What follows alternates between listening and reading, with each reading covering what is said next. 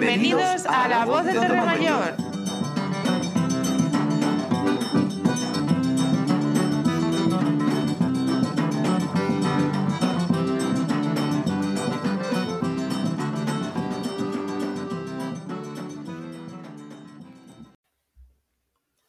Hola, buenas, bienvenidos a La Voz de Torremayor de nuevo, otra vez, después de este parón así un poco eh, vacacional que, que, nos hemos tomado para retomar fuerzas y volver con muchas más ganas. Aquí estamos de nuevo. Hola, Zaida, ¿qué tal? Hola, muy buenas, pues muy bien. Eh, viendo a ver si estamos oxidados o no estamos oxidados después de este, de este parón. Como tú dices, un parón casi necesario de vacaciones, pero que aún así hemos seguido recopilando contenido, información y hemos seguido estando, hemos seguido trabajando, aunque sea, aunque sea un poquito en la sombra. Sí, cierto es. Y de hecho, que aunque no ha habido como programas de, no hemos hecho como, no hemos grabado podcast ni programas de radio, sí hemos hecho como muchas actividades o algunas otras actividades presenciales que siempre y cuando, pues manteniendo las restricciones del, del tema del COVID, pero sí que hemos hecho como cositas, así como hicimos la, eh, la lectura del, manifiesto contra la, LGTBI-fobia, hicimos también aquella manifestación eh, en contra de la violencia vicaria, o sea que hemos hecho cosas también presenciales que hay que tener en cuenta que a veces, pues bueno, un poco la logística eh, nos, pedía poder hacer cosas más presenciales y en otros momentos, pues recurrimos otra vez, pues así como las redes, a la conexión de Internet. Y ahora en este momento la verdad que justo este programa lo que estábamos pensando era, eh, hemos cumplido un año, que parece mentira, ¿verdad, Zaida? Ya te digo, cuando empezamos no pensábamos que íbamos a un estar año. aquí un año después. De verdad, o sea, que, no ha sido un año fácil, ¿eh? ha sido un año duro, creo que para todo el mundo, o sea, creo que toda la gente que nos oye también puede compartir eso con, con nosotras, pero sí, ha sido un año muy duro, pero también un año que hemos aprendido muchas cosas. En este año, pues hemos querido también recopilar lo que han sido los momentos más álgidos o los mejores momentos, los momentos más bonitos que hemos podido mm, recopilar de todos los programas de radio que hemos hecho y, este programa pues eh, va un poco en esa, en esa dirección, es recopilar los mejores momentos de la radio e ir comentándolos un poco para volver a refrescar lo que ha sido este año de la UC Torre Mayor. Pues sí, además como tú dices, hemos aprendido mucho y además una cosa que me gusta, que hemos aprendido mucho, pero de muchísima gente, porque gracias a este programa, a este podcast que hemos, hemos podido tener la oportunidad de conocer a gente de muchos ámbitos, con mucha experiencia en diferentes campos, que nos han aportado una, sabiduría general y un concepto bastante amplio de cómo nos movemos en nuestra sociedad a nivel emocional, económico, tradiciones, muy rico, la verdad. Hemos tenido una suerte inmensa. Empezamos como con muy poquitos recursos y en el, en el devenir así de todo el año hemos ido formándonos cada vez más, hemos ido aprendiendo, hemos ido acogiendo un montón de opiniones y de, puntos de vista diferentes y tenemos que agradecerle inmensamente a toda la gente que nos escucha, a todo el pueblo, vecinas y vecinos y a toda la gente que ha participado desinteresadamente y gratuitamente con nosotros, que somos una asociación pequeñita que está empezando y, hemos tenido un soporte y hemos tenido una acogida eh, muy grande y, muy calurosa por parte de toda la gente que ha participado con nosotros. Y eso hay que agradecerlo. Muchísimas gracias a todos.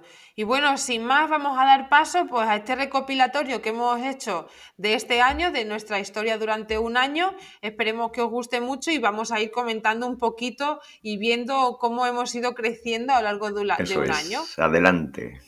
Os preguntaréis qué es esto de Torre Mayor FM.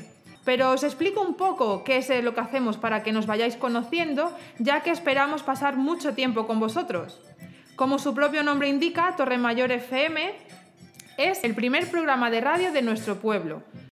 La segunda parte, eh, por supuesto, eh, ahí mi pueblo tiene que estar presente y aparece aparece sus campos, aparece su iglesia, eh, aparece su calle arriba y muchos entornos en los cuales pues, pues tengo una anécdota muy, muy, muy reflexiva, te hace reflexionar.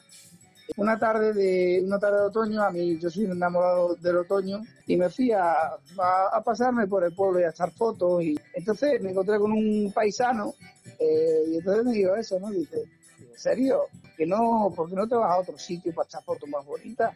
Tío de, oye, si, es que Torre Mayor es muy bonito, tenemos una historia que se remonta desde hace miles de años, ¿sabes? Por los ojos que se miren, ¿sabes? Graciosa por no decir otra cosa, pero si ese reportaje fotográfico, yo lo recuerdo que cuando están los campos verdes, eh, de las praderas llenas de los caballos que están pasando, eh, digamos así, renace la naturaleza en el sentido de que se queman los rastrojos y empieza la hierba. Eh, no valoramos ni apreciamos ni muchas veces eh, que un poco a lo mejor lo, lo tenemos metido dentro, ¿sabes? Por supuesto, la, la última mi familia, que es el segundo libro de poesías que hay en, en el pueblo. El primer libro de poesías que se escribió, lo escribió mi, mi madre, Amparo,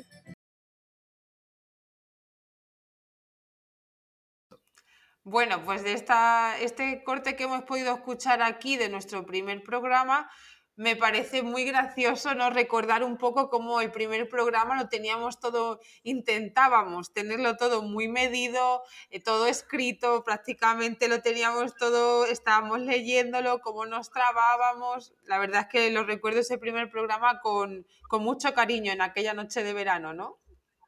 Es cierto, sí, la verdad que te acuerdas que estábamos como súper guionizados, lo teníamos como muy guion porque estábamos también muy, muy inseguras, o sea, estábamos como que no sabíamos por dónde, cómo empezarlo, cómo empezar ni el saludo. Pero bueno, es muy gracioso, me hace mucha ilusión escuchar otra vez tu voz así de la primera vez que saltamos al aire en la voz de Torre Mayor, que en aquel momento era Torre Mayor FM, porque tuvimos que mutar el nombre, pero, pero la verdad que me hace mucha ilusión.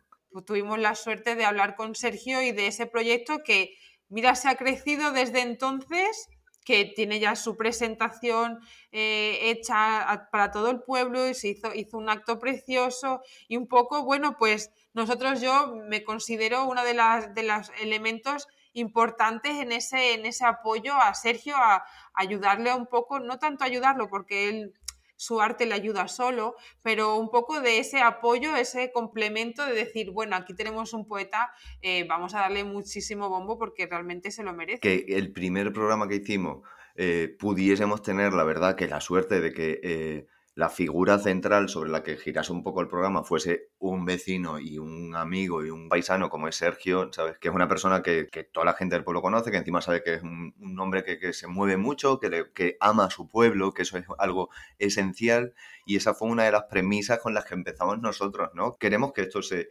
vaya en la dirección de, personas que quieran a su pueblo, que todo lo que hagan lo hagan también amando al pueblo y, recordando, y como, como en ese tramito que habla Sergio, justo en ese trocito de, texto que hemos, que hemos recortado, que es cuando él habla de cómo el pueblo toma presencia en su poesía, porque no puede no hablar del pueblo en su poesía, porque Sergio es el pueblo también, entonces tiene que hablar de las calles, de los atardeceres, de, los cielos, de la tierra, porque eh, eh, lo lleva dentro. Entonces, de verdad que tuvimos una suerte inmensa y desde aquí pues agradecerle ¿no? otra vez así por decimoquinta vez su presencia. Sí, la verdad es que empezamos, el proyecto de la radio ha sido eh, con amor al pueblo, respecto, o sea, dirigido a, un acto de amor al pueblo, y empezamos con un exponente del amor al pueblo, que es precisamente Sergio.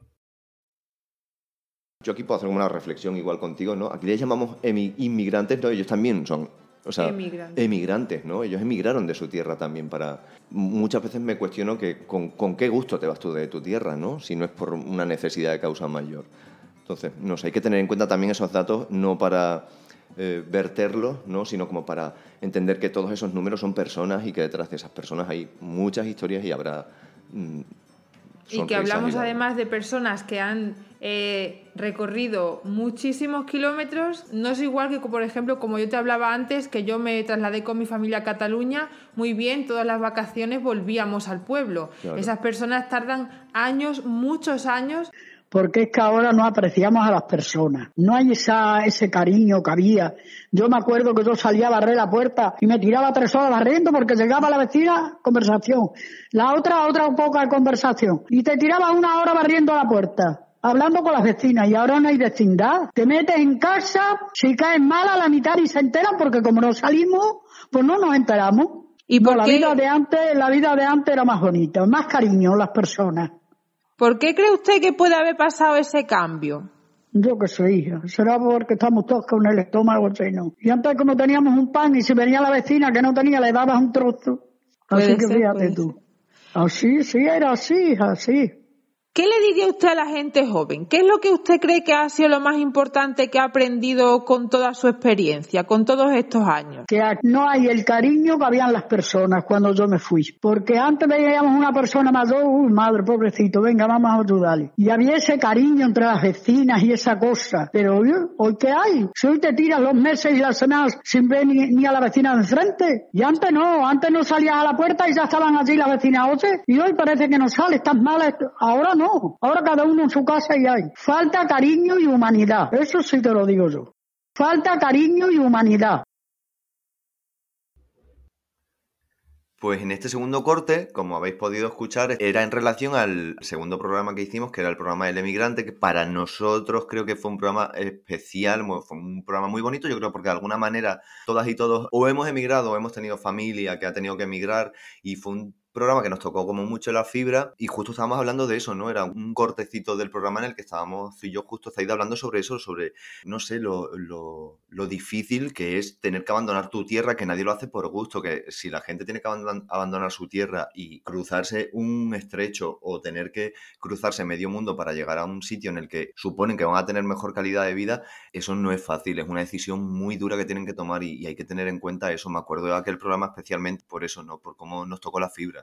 Sí, fue un programa muy emotivo. Además, la colaboración de, de, María nos dejó a todos con la piel de gallina porque ella expresó muy llana y claramente lo que era esa época y realmente la gente a lo mejor nos hemos pensado, ¿no? Que, uy, el que se iba a Alemania, pues qué bien estaba, no sé qué. Bueno, se pasa mal, las lo han pasado mal, las personas que, en esa época tuvieron que emigrar y las que hoy emigran, se les rompe un poco, se les parte un poco el corazón entre su tierra y donde tienen que ir a buscarse la vida.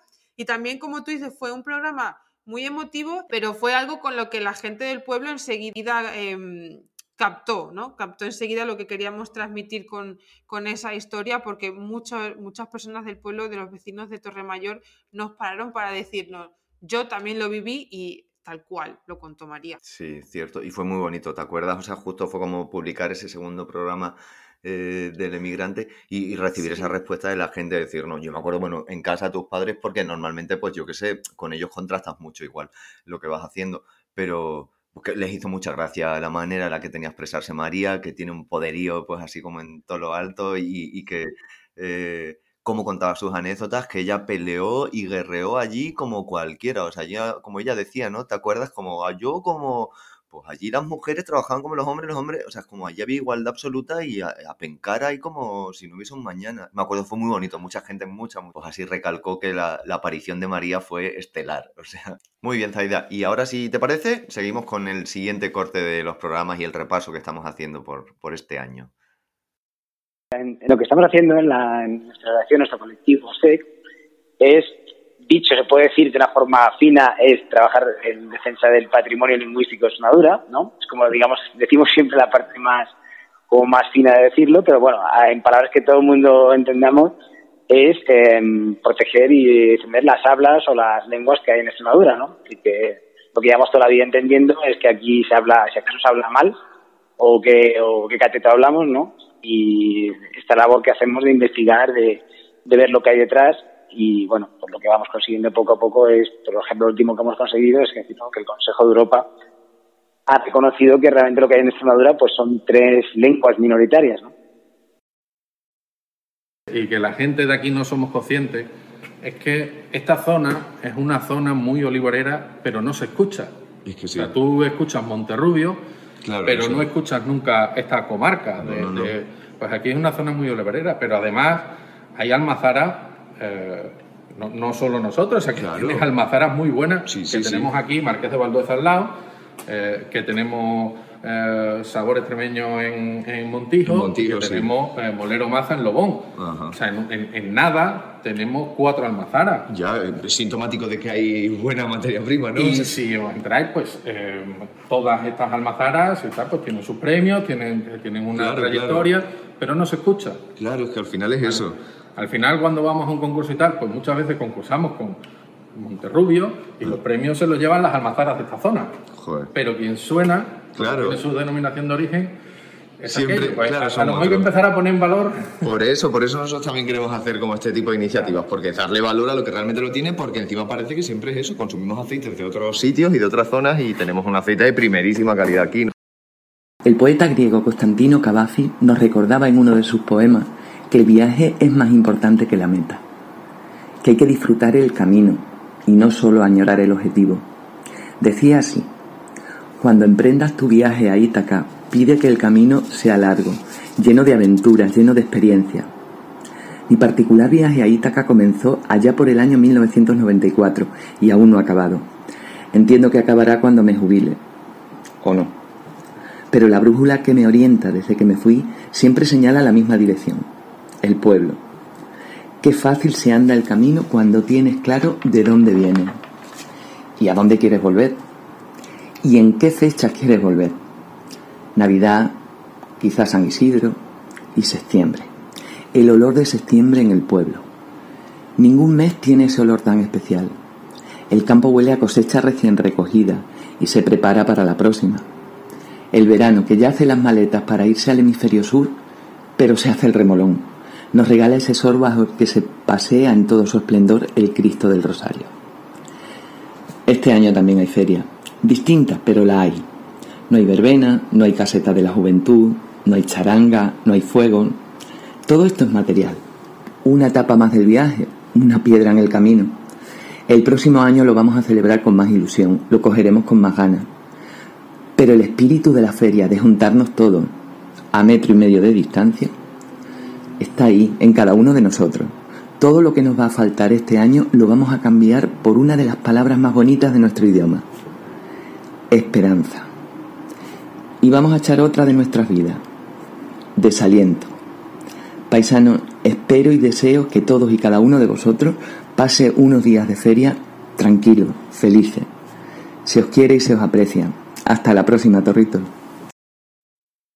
Bueno, en este corte lo que se aprecia muy claramente es uno de los valores que hemos querido siempre transmitir, que es el valor de lo nuestro. Por una parte, hemos podido escuchar a Daniel Gordo de OSCEC cómo nos habla de nuestra habla, de nuestras hablas, extremeñas, que no hablamos mal, que siempre es lo que nos han intentado o lo que nos han dicho, que hablamos mal, no hablamos mal, es que es nuestra forma de hablar. Luego también vemos cómo tenemos un producto, unas materias primas en Extremadura, en este caso pudimos hablar con la almazara que tenemos en Torremayor, una de las mejores de todo el país, que reconocida con premios, la tenemos en Torremayor. Al fin y al cabo, hablamos siempre de lo mismo, de cuánto tenemos y qué poco lo apreciamos. Y yo creo que el colofón de, de toda esa idea lo representa exquisitamente Charo con su, con su el pregón que tuvo, tuvo la bondad, el bien de hacernos eh, para la voz de Torremayor en esa, en esa feria que tuvimos tan Sí, la verdad que también, o sea, mm, estábamos diciendo justo mientras escuchábamos los cortes, ¿no? Que, eh, joder, como que nos llegaba a volver a escuchar como esas palabras, ¿no? Volver otra vez como hace un año, porque fue casi justo hace un año cuando estábamos grabando ese programa. Y, mm, y de verdad que ahora pienso en eso, o sea, ahora que desde que empezamos como a, trabajar en, o empezamos a hacer como el programa, em, por ejemplo, Dani Gordo desde Ostec me he dado cuenta de que sigue, está a full, o sea, es un, un, chaval que está, mm, trabaja un montón todo el tema de, de, la recuperación del idioma, o sea, de, de apostar por, por, por el extremeño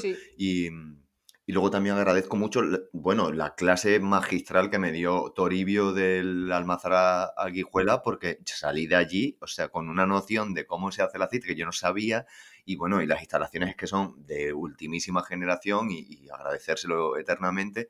Y como bien has dicho, las palabras de Charo que, que, que te emocionan, o sea, volver a escuchar a, a Charo con ese pregón pues un tanto peculiar que tuvimos, que por lo menos ella nos regaló como esas palabras, teniendo en cuenta que fue una feria bastante peculiar, pero de verdad muy emocionante, como me ha parecido muy bonito volver a escuchar todo. Sí, yo la verdad es que enmarcaría el pregón de Charo.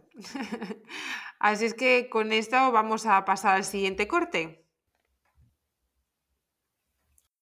Deciros que es más este mismo programa, ahora mismo lo estamos grabando separados, o sea, Zaida en su casa y yo en la mía con Almudena, porque eh, pues estamos como cumpliendo, digamos que los protocolos de, de, esta nueva realidad que tenemos que asumir un poco todos, ¿no? Y salvando la distancia y cuidándonos de, de pues, del COVID, así como hablando pronto. Eh, siempre se ha hecho así. Siempre se ha hecho picada del pan del día anterior. Entonces, yo las hago, bueno, pues como la aprendí de mi madre, que lo hacía pues a ojo, nada de medida ni, ni nada. Le ponía el pan, ponía el agua con la, con la sal y según veía ella, pues le ponía el agua. La dejaba en un tiempo reposar, tapada con un paño hasta la hasta que se hacía ya con el, el caldero. ¿Y el paño como para que conserve la humedad? ¿no? Claro, el paño, pues eso, para que conserve la. Una vez arregado. Una vez ya se ha regado, pues para que conserve la. Se riega con agua y sal. Con agua y sal. Yo lo aprendí así y así le hago.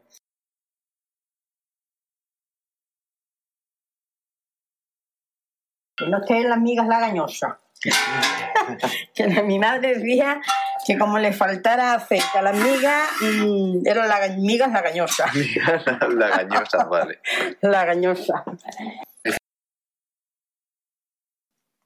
En mitad de la noche empezó a escuchar algo que la despertó.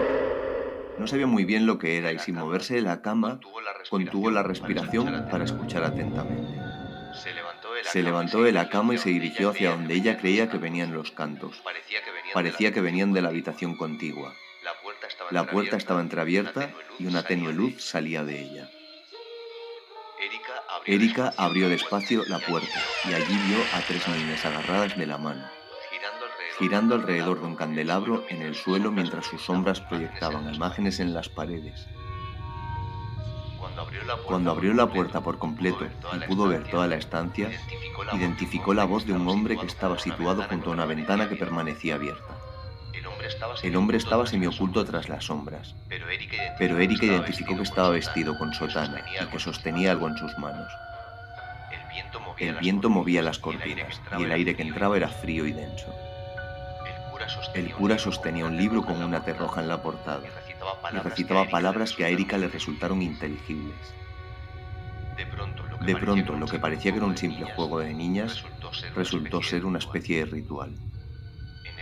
En ese momento las tres niñas dejaron de girar, se pararon en seco y miraron fijamente a los ojos de Erika.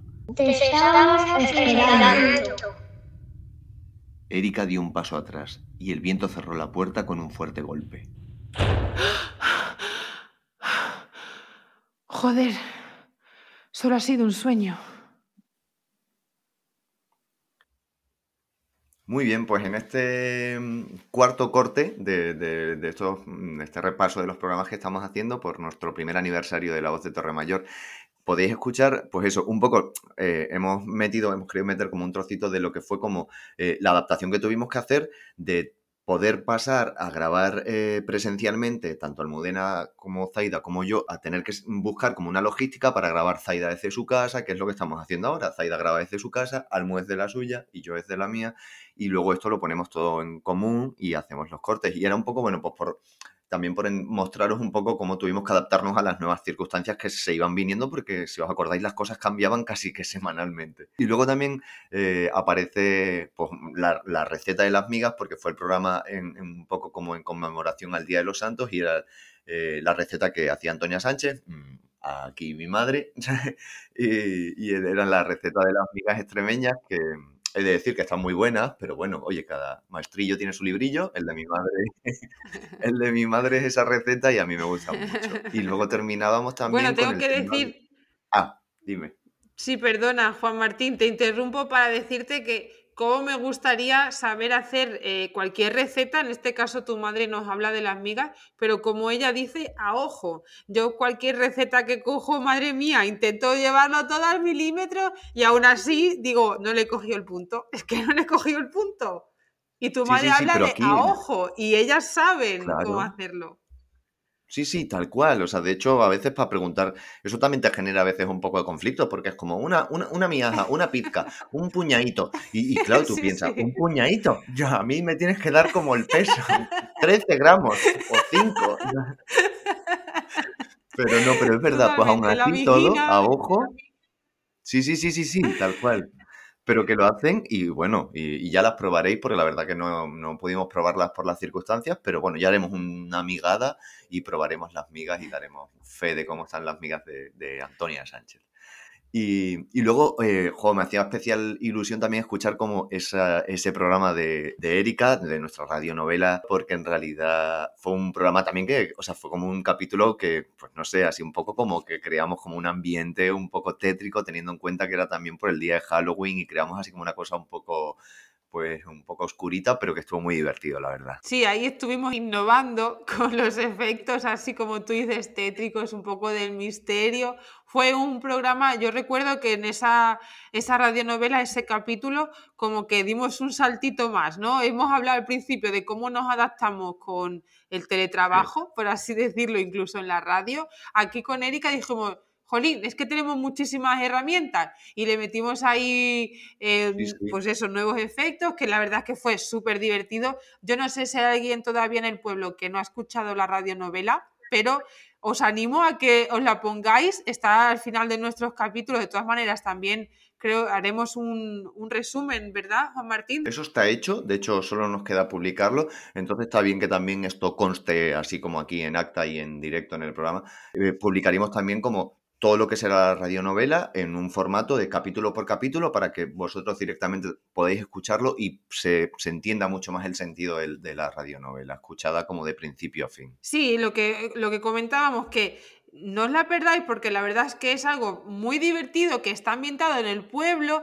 y vais a poder escuchar pues personajes que están basados en, vecinos del pueblo, calles de Torre Mayor, son personajes, algunos son completamente ficticios, pero además colaboramos los vecinos y la verdad es que es muy, muy, muy divertido. También lanzo un llamamiento porque nos gusta mucho tener nuevos, nuevos actores en, nuestro, en nuestros capítulos, así es que cualquier persona nos ponéis, os ponéis en contacto con nosotros para, para, uno de nuestros personajes. Claro, claro, porque en la radionovela acepta cameos y de hecho para el que no la haya escuchado, que oye, pues ya es hora de empezar a escucharla, eh, eh, solo decir que hay cameo de mucha gente del pueblo. Hay gentecita del pueblo que presta su voz a diferentes personajes. Y oye, pues seguiremos en la búsqueda de talentos aquí en Torre Mayor. Y damos paso al siguiente corte.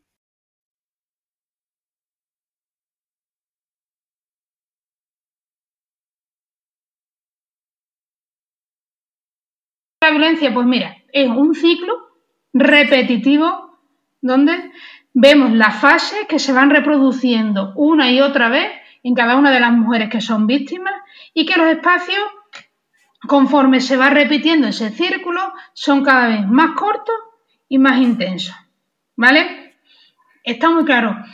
Las primeras, manifestaciones suelen ser agresiones verbales, ¿vale? Lo que se llama eh, eh, maltrato psicológico o psíquico muchas veces en su forma más encubierta. Pues humillaciones, descalificaciones, más te gustaría a ti parecerte a insulto, mm, ¿vale?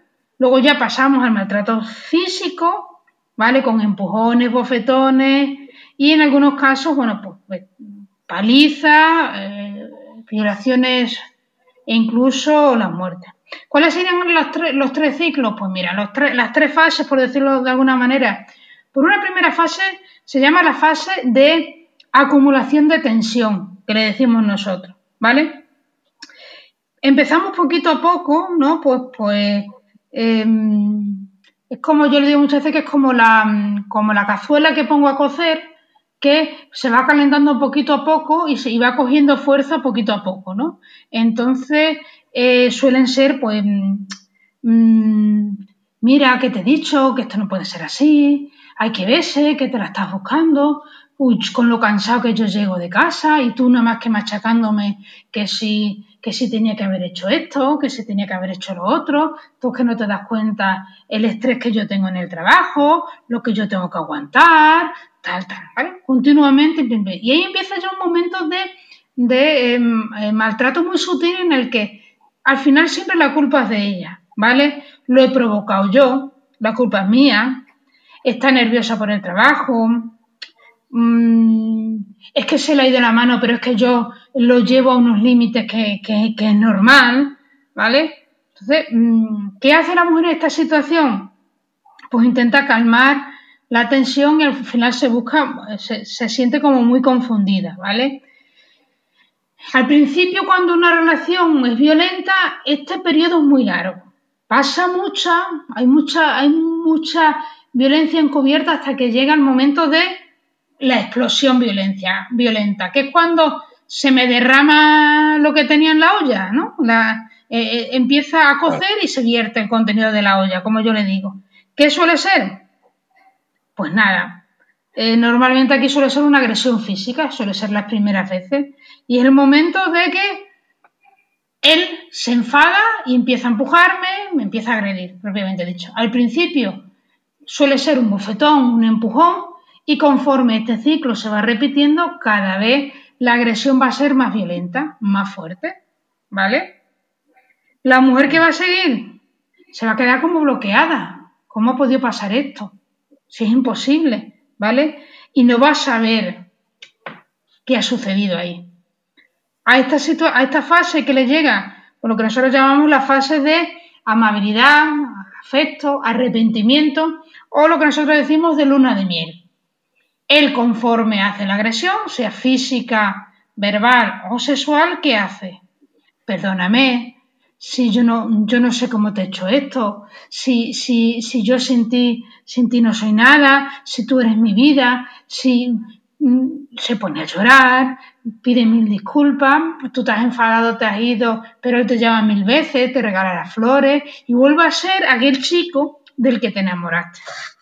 ¿Vale? Las primeras veces que pasa este ciclo que os, he contado, el de la acumulación de tensión, la explosión y la luna de miel, la fase de tensión suele durar mucho, ¿vale? La fase de explosión, de explosión es muy cortita, suele ser un tortazo, un empujón, un agarrarte, como una pérdida de control. Y el arrepentimiento, luna de miel, suele ser muy largo. Pero conforme se va repitiendo esta situación, la fase de tensión cada vez necesito menos para, para, que haya tensión, cada vez necesito menos para que la explosión se produzca y esa explosión es más grave y duradera. Ya no solamente es un guantazo, es una patada, es un guantazo, es una violación. Y la fase de arrepentimiento, luna de miel, cada vez dura menos.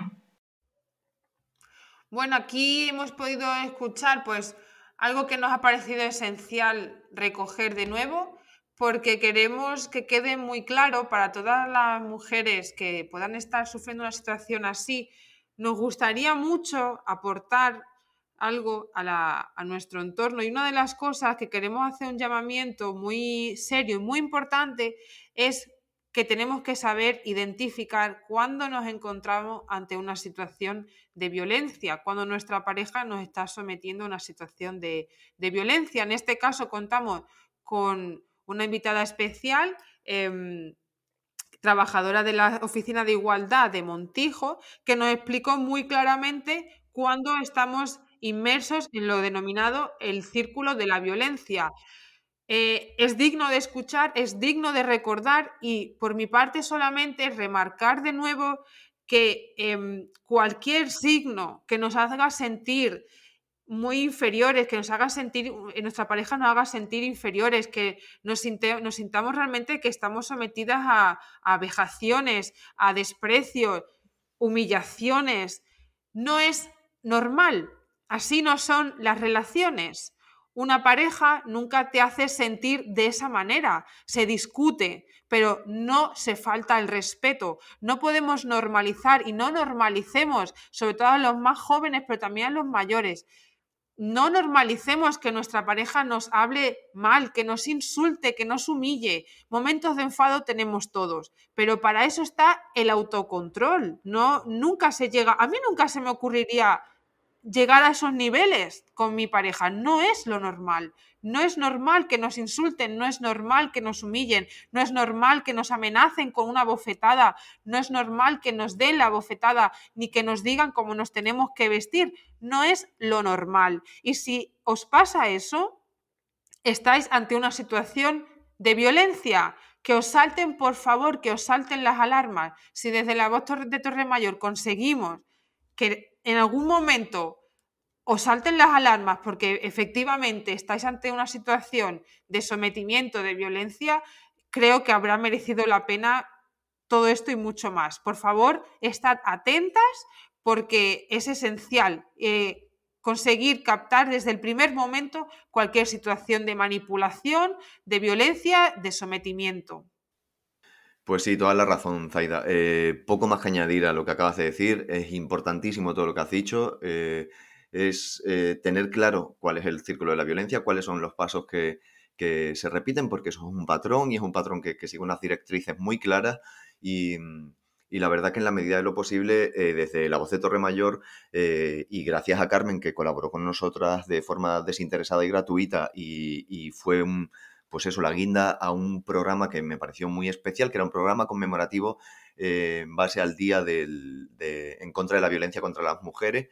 Y Carmen desde el Instituto de la Mujer de Montijo mm, se prestó abierta a todo pues nosotros desde aquí eh, que, quisimos con aquel programa concienciar y también de alguna manera intentar llegar a, pues intentar como eh, que si alguna persona se viese en una situación de esa, pues desde nuestra asociación, en la medida de lo que, de lo que pudiésemos, pues mm, podríamos eh, mediar o ayudar en, el sentido en el que se pudiese, pero sobre todo también recalcar que si os encontráis en una situación de, pues de clara violencia eh, contra las mujeres o, de maltrato. Hay un Instituto de la Mujer Montijo, ellas tienen eh, todas las herramientas y todos los recursos para ayudaros en, esa situación y en ese caso.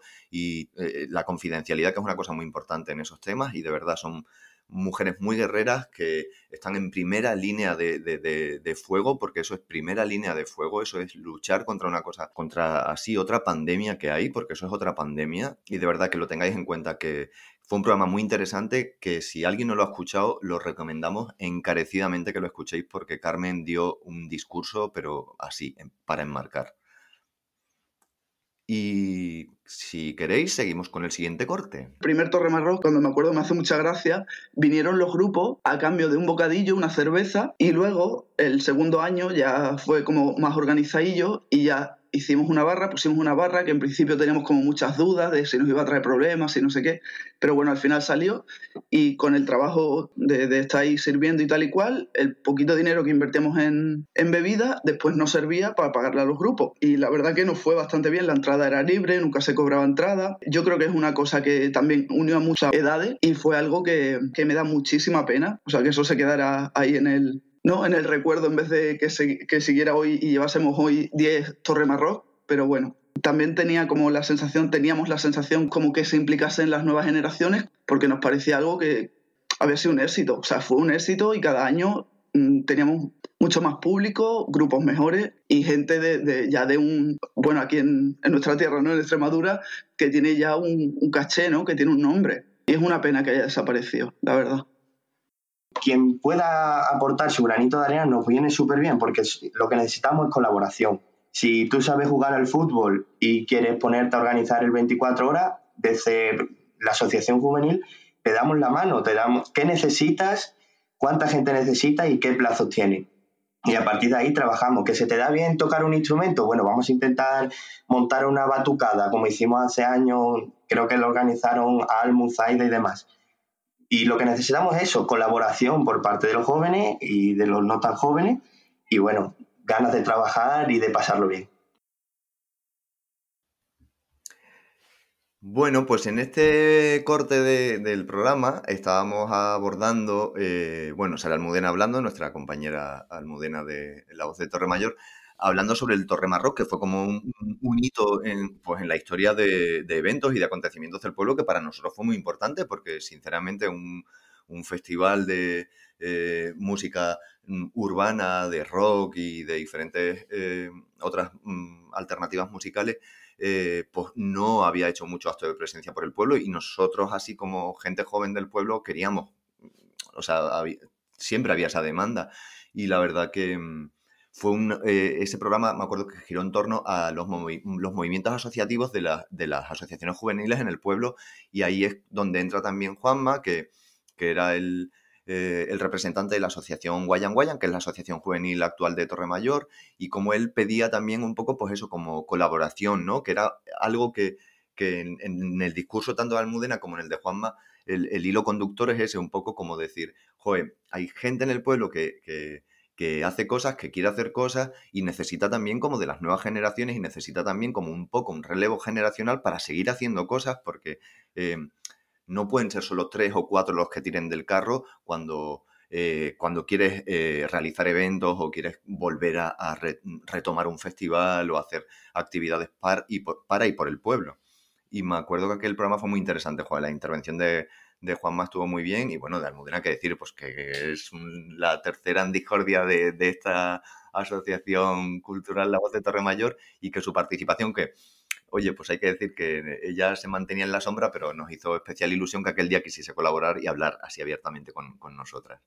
Pues sí, no solamente que además colaboró, que, o sea, que se mostró públicamente nuestra compañera Almudena, que hace un trabajo increíble Em, detrás de los micros, sino que además nos trajo un poco a la memoria, como tú has dicho, uno de los hitos del pueblo, uno de los eventos más bonitos y que todavía se recuerdan en muchas localidades, en toda Extremadura, porque es que lo he escuchado muchas veces de ir a Cáceres, de ir a, mm, al Malpartida o no sé, a muchos pueblos y que todavía recuerden muchos músicos, amigos de músicos, gente que vinieron a esos eventos a que recuerdan muchísimo el Torre Marroc. Entonces, bueno, lo que queríamos en ese momento es, y lo que seguimos manteniendo, las asociaciones de jóvenes en Torremayor han hecho un trabajo increíble durante toda, durante toda su existencia.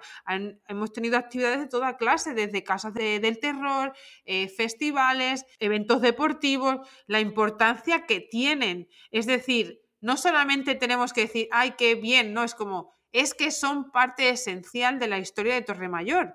Torremayor y cualquier pueblo se escribe a través de esos eventos. Nuestra historia, nuestros recuerdos, nuestras fotos, esas que vemos cuando eh, somos más mayores y nos hartamos de reír con nuestros amigos, son de ese tipo de eventos. Esa es la historia de Torremayor. Estos Remarrock son los eventos que hacen Guayanguán, son los eventos que en su momento hicieron las asociaciones de jóvenes cuando hicieron, por ejemplo, la verbena, que también le hemos traído en nuestro programa. Esas, así se escribe nuestra historia. Entonces, no solamente tenemos que pensar que son eh, eventos puntuales, sino que quedan como recuerdo y como esencia de la historia de Torremayor. Por eso es tan importante, desde mi punto de vista, apoyarlos con nuestra presencia, con nuestro cariño y con, nuestro, con nuestra participación y nuestro, nuestro apoyo, nuestra colaboración.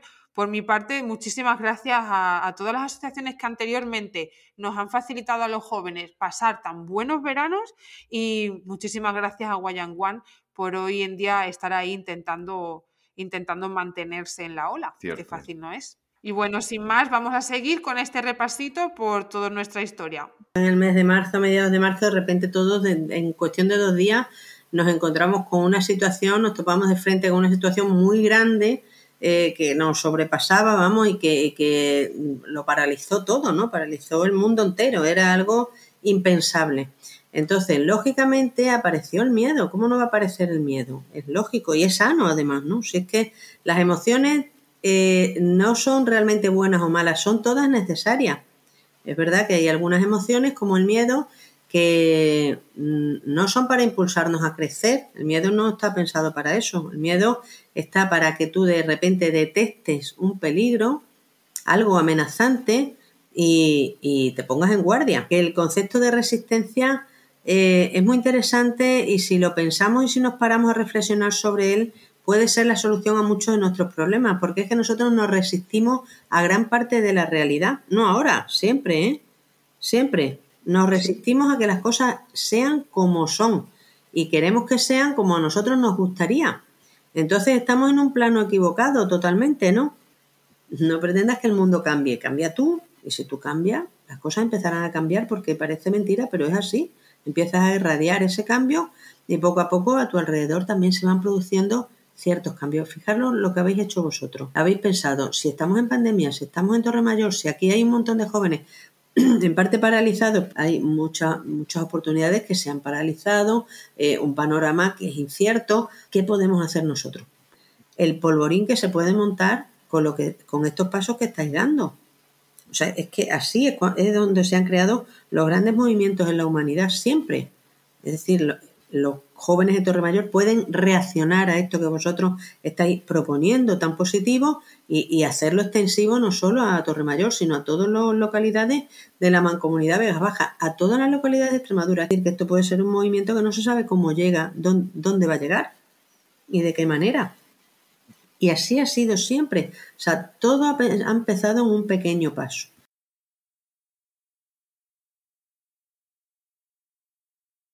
Yo creo que la pandemia nos ha dado algo muy importante que es tiempo, porque nuestra sociedad eh, es verdad que nos habíamos metido en una vorágine de actividad eh, en la que no teníamos tiempo para nada porque el día lo llenábamos. Además era algo que a mí me daba, me llamaba ya la atención antes de todo esto. ¿eh?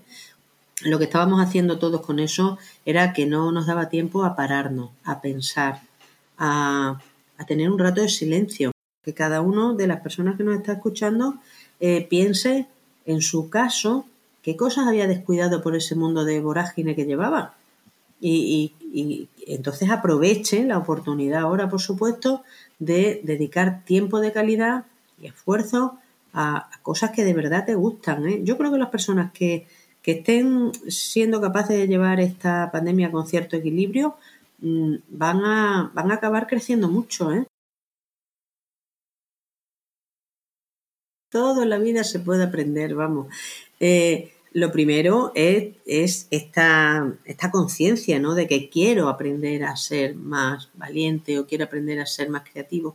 O, o quizás en esos casos no sea tanto la palabra aprender como quiero sacar mi parte más valiente, mm. ¿no? Y quiero sacar mi parte más creativa que estaba dormida, ¿no? Entonces, eh, por supuesto que eso se puede hacer lo primero, como digo, con la conciencia de, de tomar las riendas de tu vida. Tenemos que aceptar la realidad. Estamos viviendo una pandemia mundial. Entonces, dejar de resistirnos y aceptar. Lo siguiente que yo creo que es importante que tenemos que hacer es agradecer. Porque tenemos mucho que agradecer, ¿eh? Tenemos mucho, mucho que agradecer. Y el agradecimiento es un ejercicio que, que psicológicamente es de los que más nos pueden ayudar. Bueno, para mí la charla de Elisa, siempre lo digo, es una mujer que desde que la conocí eh, la admiré por la energía que transmite y sobre todo por un mensaje que me parece fundamental para la vida en general, que es ser proactivo.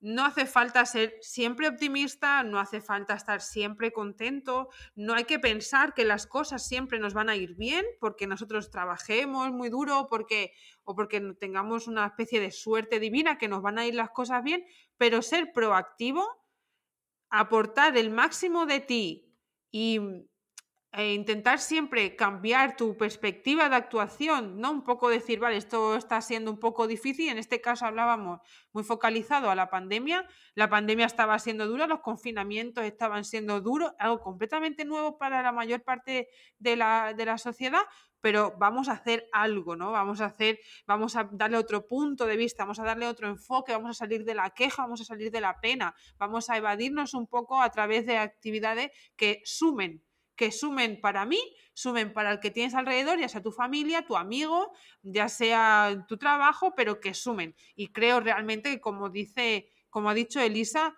muchas personas han salido con un importante crecimiento personal de una situación tan adversa, que al fin y al cabo es la mejor forma de, ver algo así, porque las situaciones adversas van a venir, tanto si queremos como si no, eso va a venir, no está bajo nuestro control, pero sí la forma de cómo afrontarlas. Y Elisa manda un mensaje de proactividad increíble, que a mí me parece esencial y muy positivo, la verdad, para cómo afrontar nuestra, nuestra vida y nuestro día a día.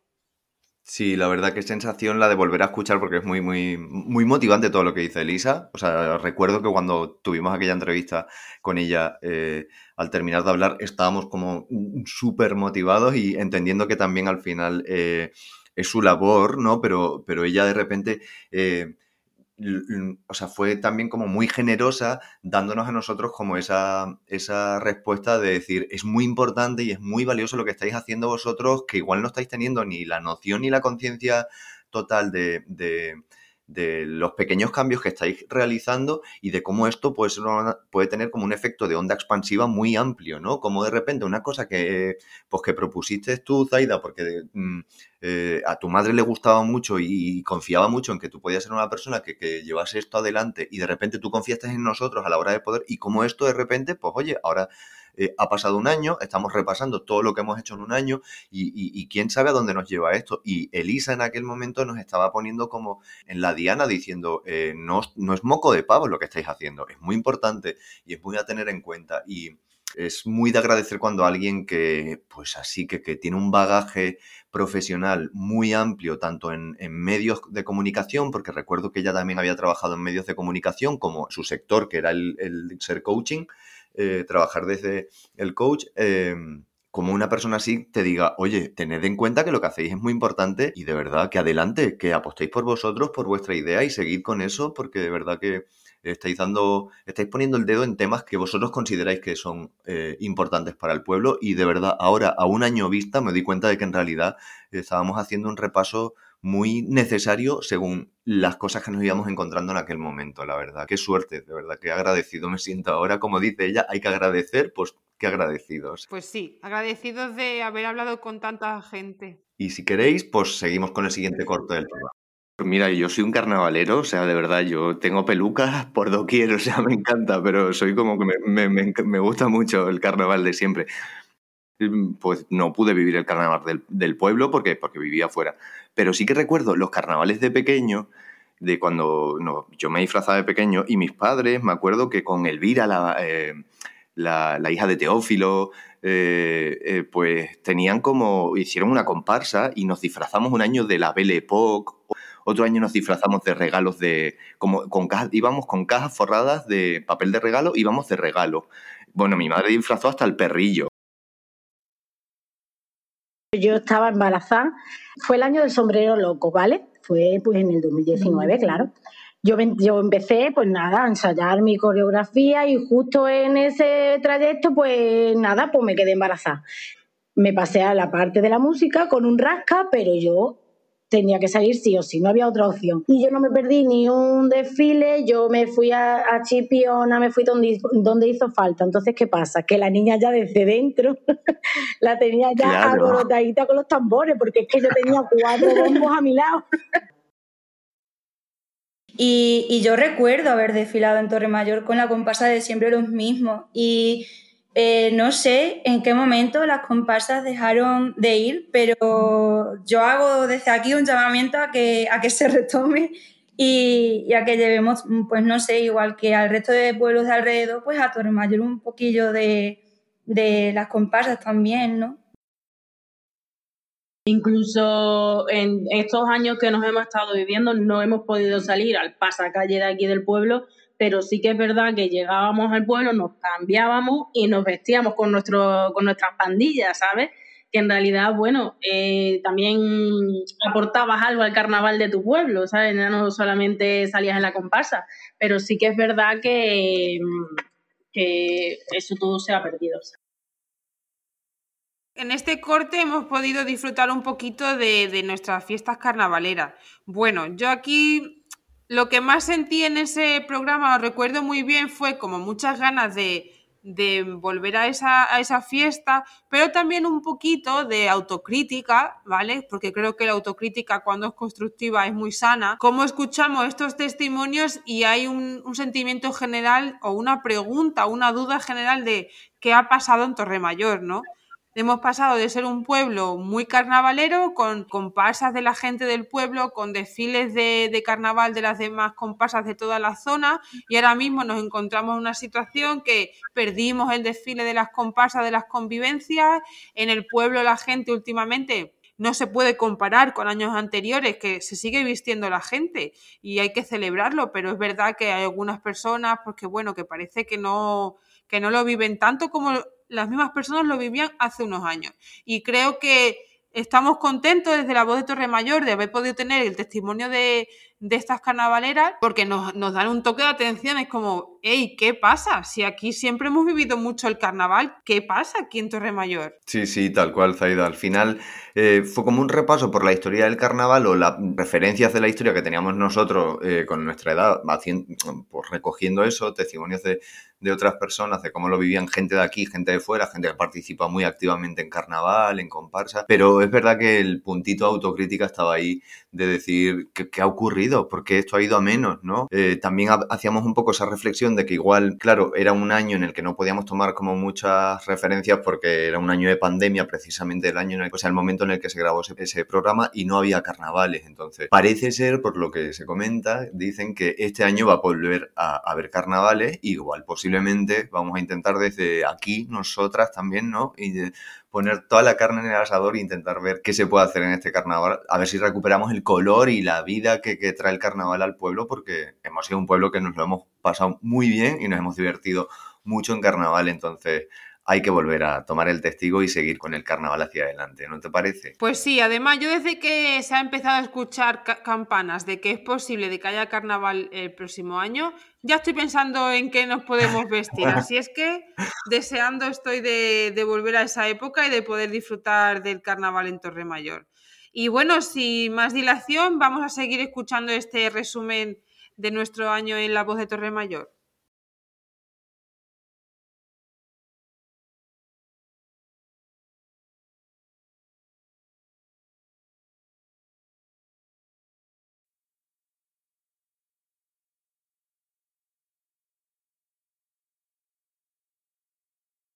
Mayor. los colegios son los primeros que tenían que dar una educación ecológica, en plan ecologista, de, decir a los niños, de enseñar a los niños, no el niño, pero sí, claro, si vamos al campo con los padres y los padres dicen, ala, que le den, ahí se queda la bolsa, que ya vendrá el de la basura.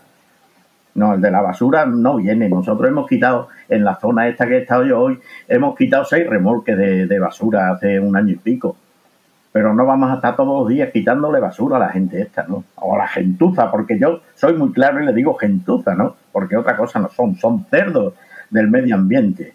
Vamos, que eso lo digo aquí, no sé quién nos estará escuchando, lo digo en la copa, lo digo en la serie, lo digo donde haya que decirlo. Son cerdos del medio ambiente.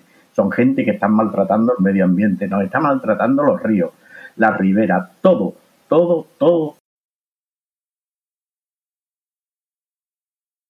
Yo llevo desde el año desde el año 99 luchando por el río.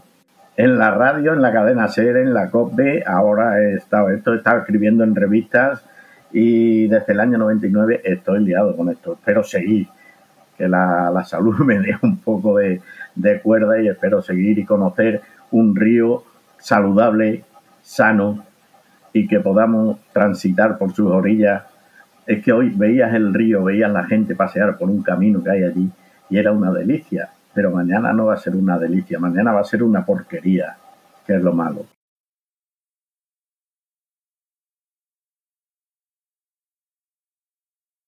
Queremos subrayar el compromiso que el ayuntamiento nos ha expuesto y ha puesto sobre la mesa las zonas que le pertenecen al ayuntamiento, se ha comprometido a limpiar esta zona. Es decir, el ayuntamiento ha eh, asumido la responsabilidad y ha aceptado que esa responsabilidad es del ayuntamiento limpiar esa, zona en, los alrededores de nuestra localidad. También nosotros como ciudadanos nos tendríamos también que comprometer. Tal cual. Todos deberíamos asumir eh, desde un punto de vista como habitantes y como usuarios del pueblo que en realidad eh, no, no debemos ni tenemos que tirar nada. Tenemos que tener nuestro pueblo limpio, el trabajo es de todo. Enseñar un poquito lo que es el yoga, ¿vale? El yoga en sí lo que significa es unión, unión del cuerpo, la mente y el alma, porque somos, no somos solo un cuerpo, somos mucho más. Y, una vez que unes y eres consciente de, de, eso, de esa conexión, yo creo que todo, todo cambia y te sientes mejor. Yo lo estudié enfocado a la mujer, a ver, obviamente también eh, se pueden tratar hombres, ¿vale? Pero sí que es cierto que la mujer tiene mucho más bloqueo, ¿vale? ¿Por qué? Porque hemos nacido donde hemos nacido, en un patriarcado, con un montón de, restricciones, vamos a llamarlo así, ¿vale? A las mujeres nos han enseñado a competir entre nosotras. La palabra sororidad es famosa ahora. Eh, yo me considero suertuda eh, porque gracias a, a gente como mi abuela, que hicieron que hoy en día las cosas sean un poquito más fáciles. Hay muchas cosas que cambiar, ¿vale? Hay muchos bloqueos que, que quitar y muchas cosas mentalmente que no nos damos ni cuenta de que están ahí, pero hay que cambiarlos. Patrones adquiridos que no somos conscientes de ellos y que realmente sí que nos están enfermando. Estamos creando nuestros propios bloqueos. ¿Vale? No solo bloqueos físicos, sino bloqueos sexuales, mentales, en cuestiones de relaciones, y eso hay que romperlo. Incluso el hecho de, de cómo vive una mujer su embarazo, cómo vive su mujer el parto, ¿no? Eso es algo que yo trabajo mucho porque se ha quitado el poder. Se le ha quitado a la mujer el poder. Sabe parir. Un bebé sabe nacer. Eso es una información genética que está en cada uno. Si una mujer realmente en su ADN no supiese parir, no estaríamos aquí ninguno, yo creo, ¿vale? Y a quitarle esa patología a un embarazo que es algo supernatural, es algo fisiológico y el cuerpo está preparado para ello. No quita que pueda haber algún, alguna complicación, ¿vale? Pero una mujer sabe perfectamente lo que tiene que hacer y nadie le tiene que enseñar a parir. Entonces, ese cambio, pequeños cambios, yo creo que, que es muy necesario. Ojo que los hombres también tienen muchas cosas que cambiar. ¿Por qué? Porque a los hombres, digamos que no se os permitía hablar de vuestras emociones por esa mm, masculinidad, ¿no? Ese que soy un machote y, y, no puedo permitirme llorar y no puedo. No, tío, ya está bien, ¿no? O sea, hay muchísimas cosas que hay que cambiar. No somos competencia, somos equipo, juntos somos mucho mejor. Los hombres necesitamos de las mujeres y al revés. Y cuando sí que somos conscientes de que trabajando en equipo somos mejores, tenemos que hacernos conscientes de eso. Yo creo además en el punto, en el yoga se, se trabaja mucho de que una misma persona tiene dos energías, la masculina y la femenina. Pero tienes que saber convivir con esas dos energías dentro de ti. No son menos hombres por llorar o por decir estoy hecho mierda o no pasa nada. No, somos personas ante todo. Entonces creo que hay que saber separar un poco. Ese es el problema.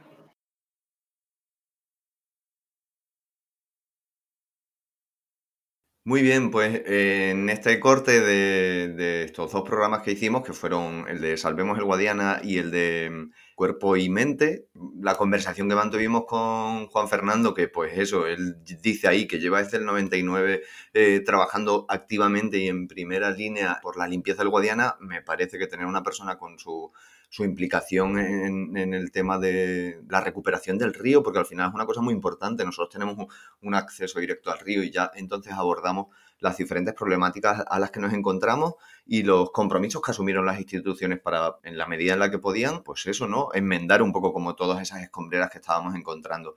Y la ayuda que recibimos tanto por parte de la Asociación de Salvemos el Guadiana y luego el Ayuntamiento también asumió esa responsabilidad y que hay que decirlo, pues esperemos que de cara a un futuro haga posible que tengamos un acceso limpio al río y, y, los vecinos y vecinas al final asuman que la limpieza del entorno es importante y es una cosa que, en la que tenemos que estar todas y todos implicados. Y el programa, eh, la conversación que mantenía Marisa eh, era súper interesante, pero me acuerdo que hablábamos mucho de, de, esas otras alternativas de vida y esas otras alternativas de, pues un poco como autoconocimiento, ¿no? Como decía ella, que era como la terapia holística y el yoga. Me resultó muy interesante y dice cosas, bueno, pues qué, decir, o sea, la verdad que no hay más que escuchar el programa volver a aquel programa para darte cuenta de todo lo que tienes que aportar. Marisa, ¿no crees, Zaida? Pues sí, yo además debo decir que desde aquella entrevista hasta ahora eh, los dos, tanto Juan Martín como yo, somos, eh, somos alumnos de Marisa en yoga. La verdad es que es una decisión que he tomado y que estoy súper contenta porque es, es una hora para dedicarte a tu cuerpo, a tu mente, te sientes muy satisfecho con ese tiempo que inviertes en ti mismo, además que aporta mucha riqueza al pueblo porque es una actividad más, un abanico más amplio de actividades de hacer en el pueblo y que se lo recomiendo a toda la gente porque viene gente de fuera y todo, porque la verdad es que la profesora Marisa es que tiene muchos conocimientos, ya lo pudimos ver en la, en la entrevista. Y por otra parte, pues Fernando de Salvemos el Guadiana, a mí de las cosas que más me impactó fueron dos. Una, el compromiso de esa persona con algo que no le, no, nos, no le reporta un beneficio inmediato, sino que él sabe que es una lucha que es a largo plazo y él está muy convencido de, de lo que está haciendo.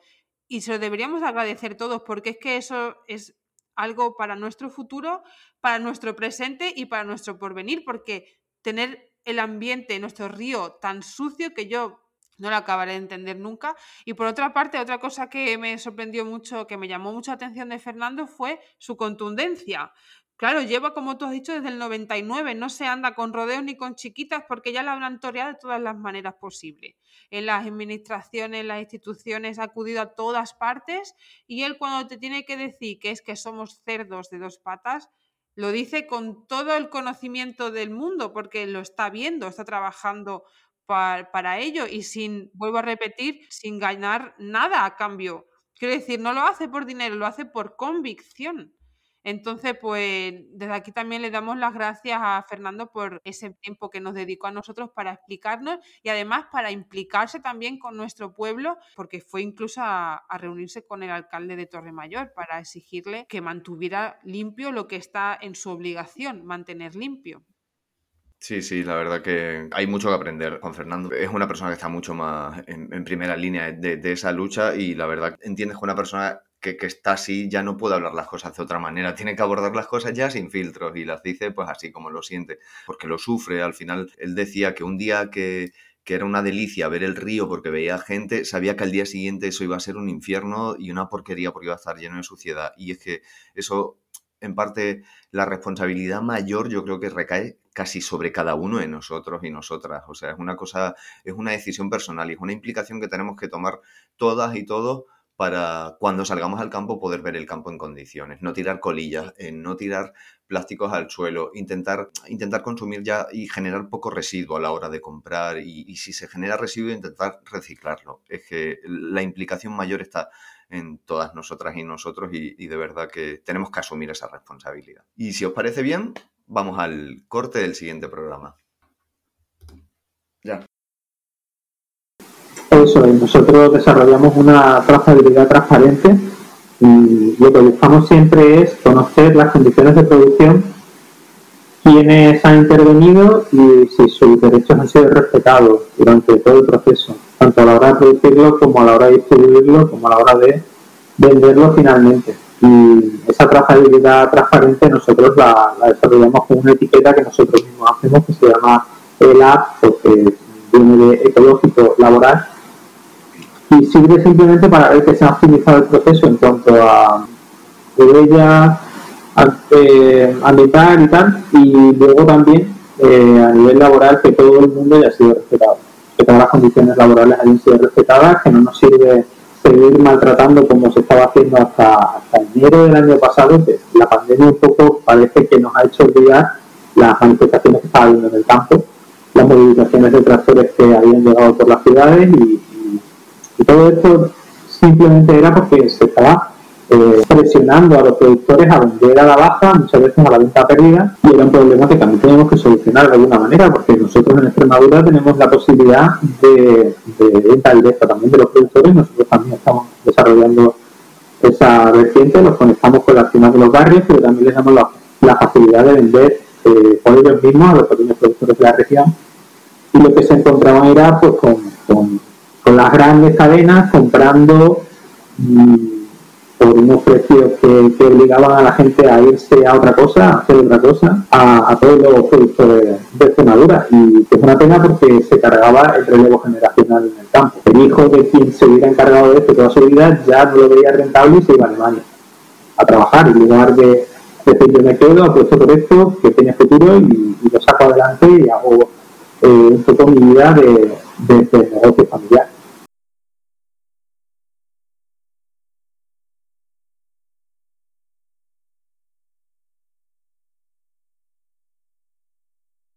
Ir a una ciudad y encontrar como toda la similitud con cualquier otra ciudad. O sea, es decir, encontrar las mismas tiendas, los mismos centros comerciales como atestados de tiendas que son las mismas todas. Es como que eso rompe el tejido y rompe como la esa no sé rompe el color de, una ciudad directamente abrir como eh, tiendas franquiciadas pero a, a miles centros comerciales como en este caso, por ejemplo, en Badajoz, puede ser el faro, que también es una cosa que mucha gente cuando habla de ir a Badajoz, luego piensa, ir a Badajoz es ir al faro, ¿sabes? Como que Sí, sí, de verdad. O sea, entonces hay como, como eh, se está perdiendo todo el color y todo el brillo que tienen como las ciudades porque o los turistas o nosotros encontremos que todas las ciudades tienen eso que nos gusta, o un McDonald's, o un Zara, o un... Y es como, oye, pero no hay personalidad, no hay ya como ningún, ningún encanto en eso. Exactamente. De hecho, identificar a Badajoz con el paro es no saber de la historia previa a cuando empieza el paro, que fue hace 10 años. Entonces, hace 10 años, ¿cómo era Badajoz a nivel comercial? ¿Por qué era tan potente? Que la gente no, va a saber su historia, a menos que nosotros la contemos. Cosas que puede ofrecer Badajoz que no puede ofrecer el resto de, de localidades porque te encuentras con que tienes aquí un obrador artesanal de 1500 y pico sacando adelante dulces naturales, sin ningún tipo de aditivo. Entonces encajaba muchísimo con, con, lo que queremos ofrecer de la ciudad, que es esa otra cara diferente, sin querer dejar a nadie fuera. Realmente nosotros, es verdad que la mayoría de tiendas que están en la plataforma mm, comparten estas líneas estratégicas que hemos comentado, pero han sido simplemente las primeras en subirse al, al barco porque lo veían claro, porque encajaba con su propia forma de hacer las cosas, pero nosotros no cerramos la puerta a cualquier otro comercio local de Badajoz.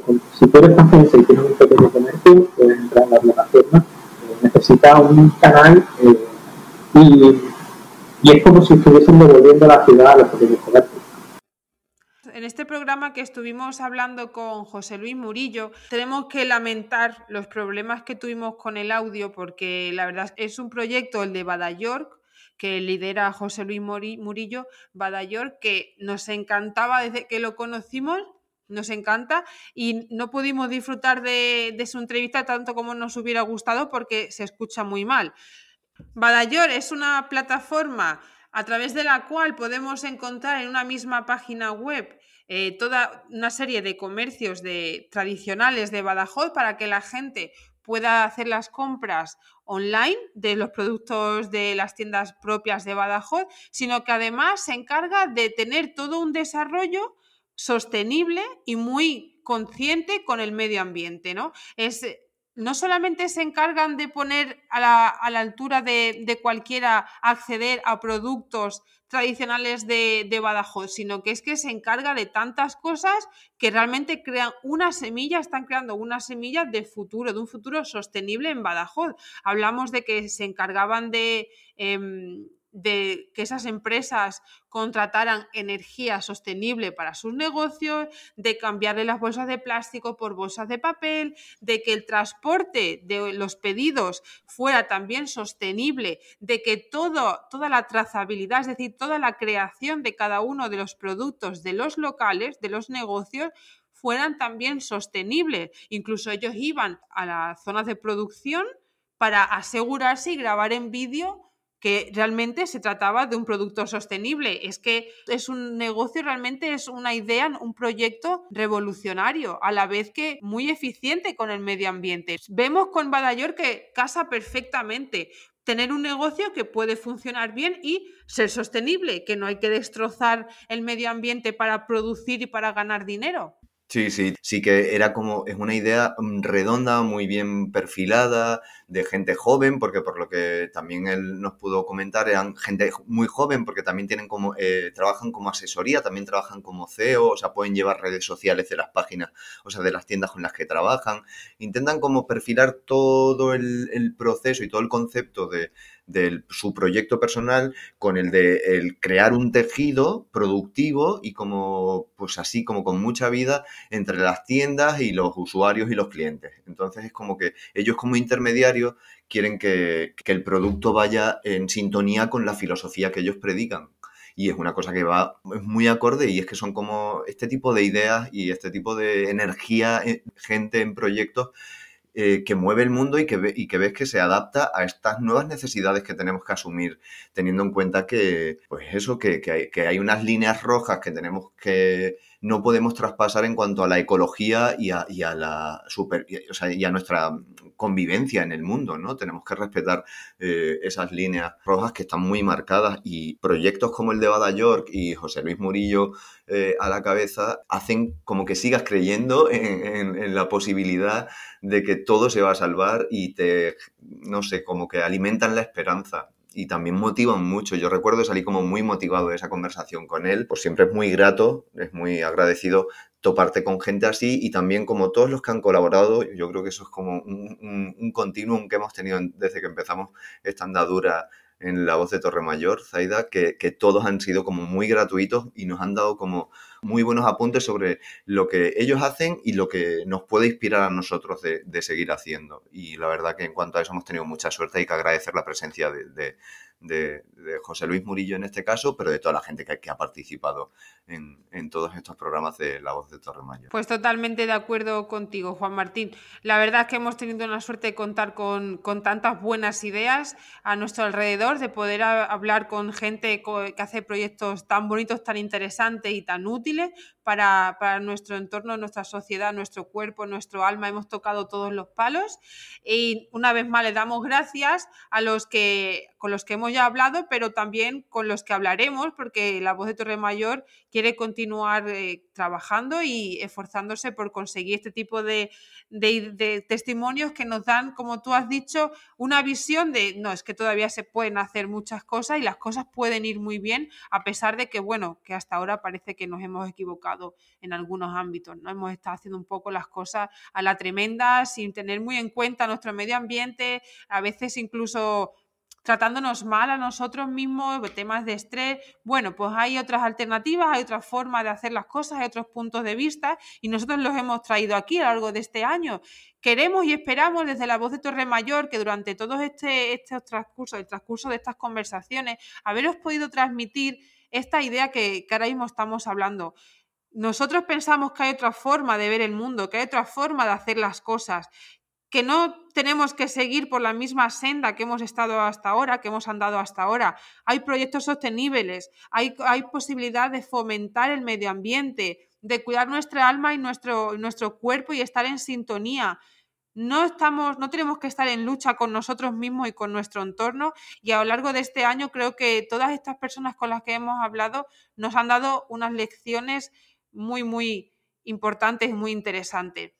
Así es que esperamos que este, este repaso de este año, de, todas estas conversaciones con tanta gente, os hayan puesto en el punto también en el que estamos nosotros, de, seguir haciendo cosas, seguir construyendo desde, desde la sostenibilidad, desde el amor, desde el cariño y en este caso sobre todo desde el respeto a las tradiciones el respeto a nuestro medio ambiente, a nuestra sociedad, a nuestros vecinos y, que tenemos muchas ganas de seguir haciendo la voz de Torre Mayor y que nos escuchéis. Eso es, tal cual, sí, seguiremos porque esto ha sido un parón reglamentario para retomar fuerzas y volver con más ganas. Yo creo que estábamos empezando el programa a grabarlo con, mucha ilusión y casi que emocionados otra vez de, volver a escucharnos así, en el aire y con que hayamos sembrado un poquito algo así durante todo este año, alguno de los programas os haya llegado dentro, haya mm, movido algo dentro de, vosotras y de vosotros, con eso nos damos por satisfechos y, sabemos que, que, seguiremos, que nuestra intención es seguir pues emocionando, seguir motivando a la gente, seguir reeducándola, seguir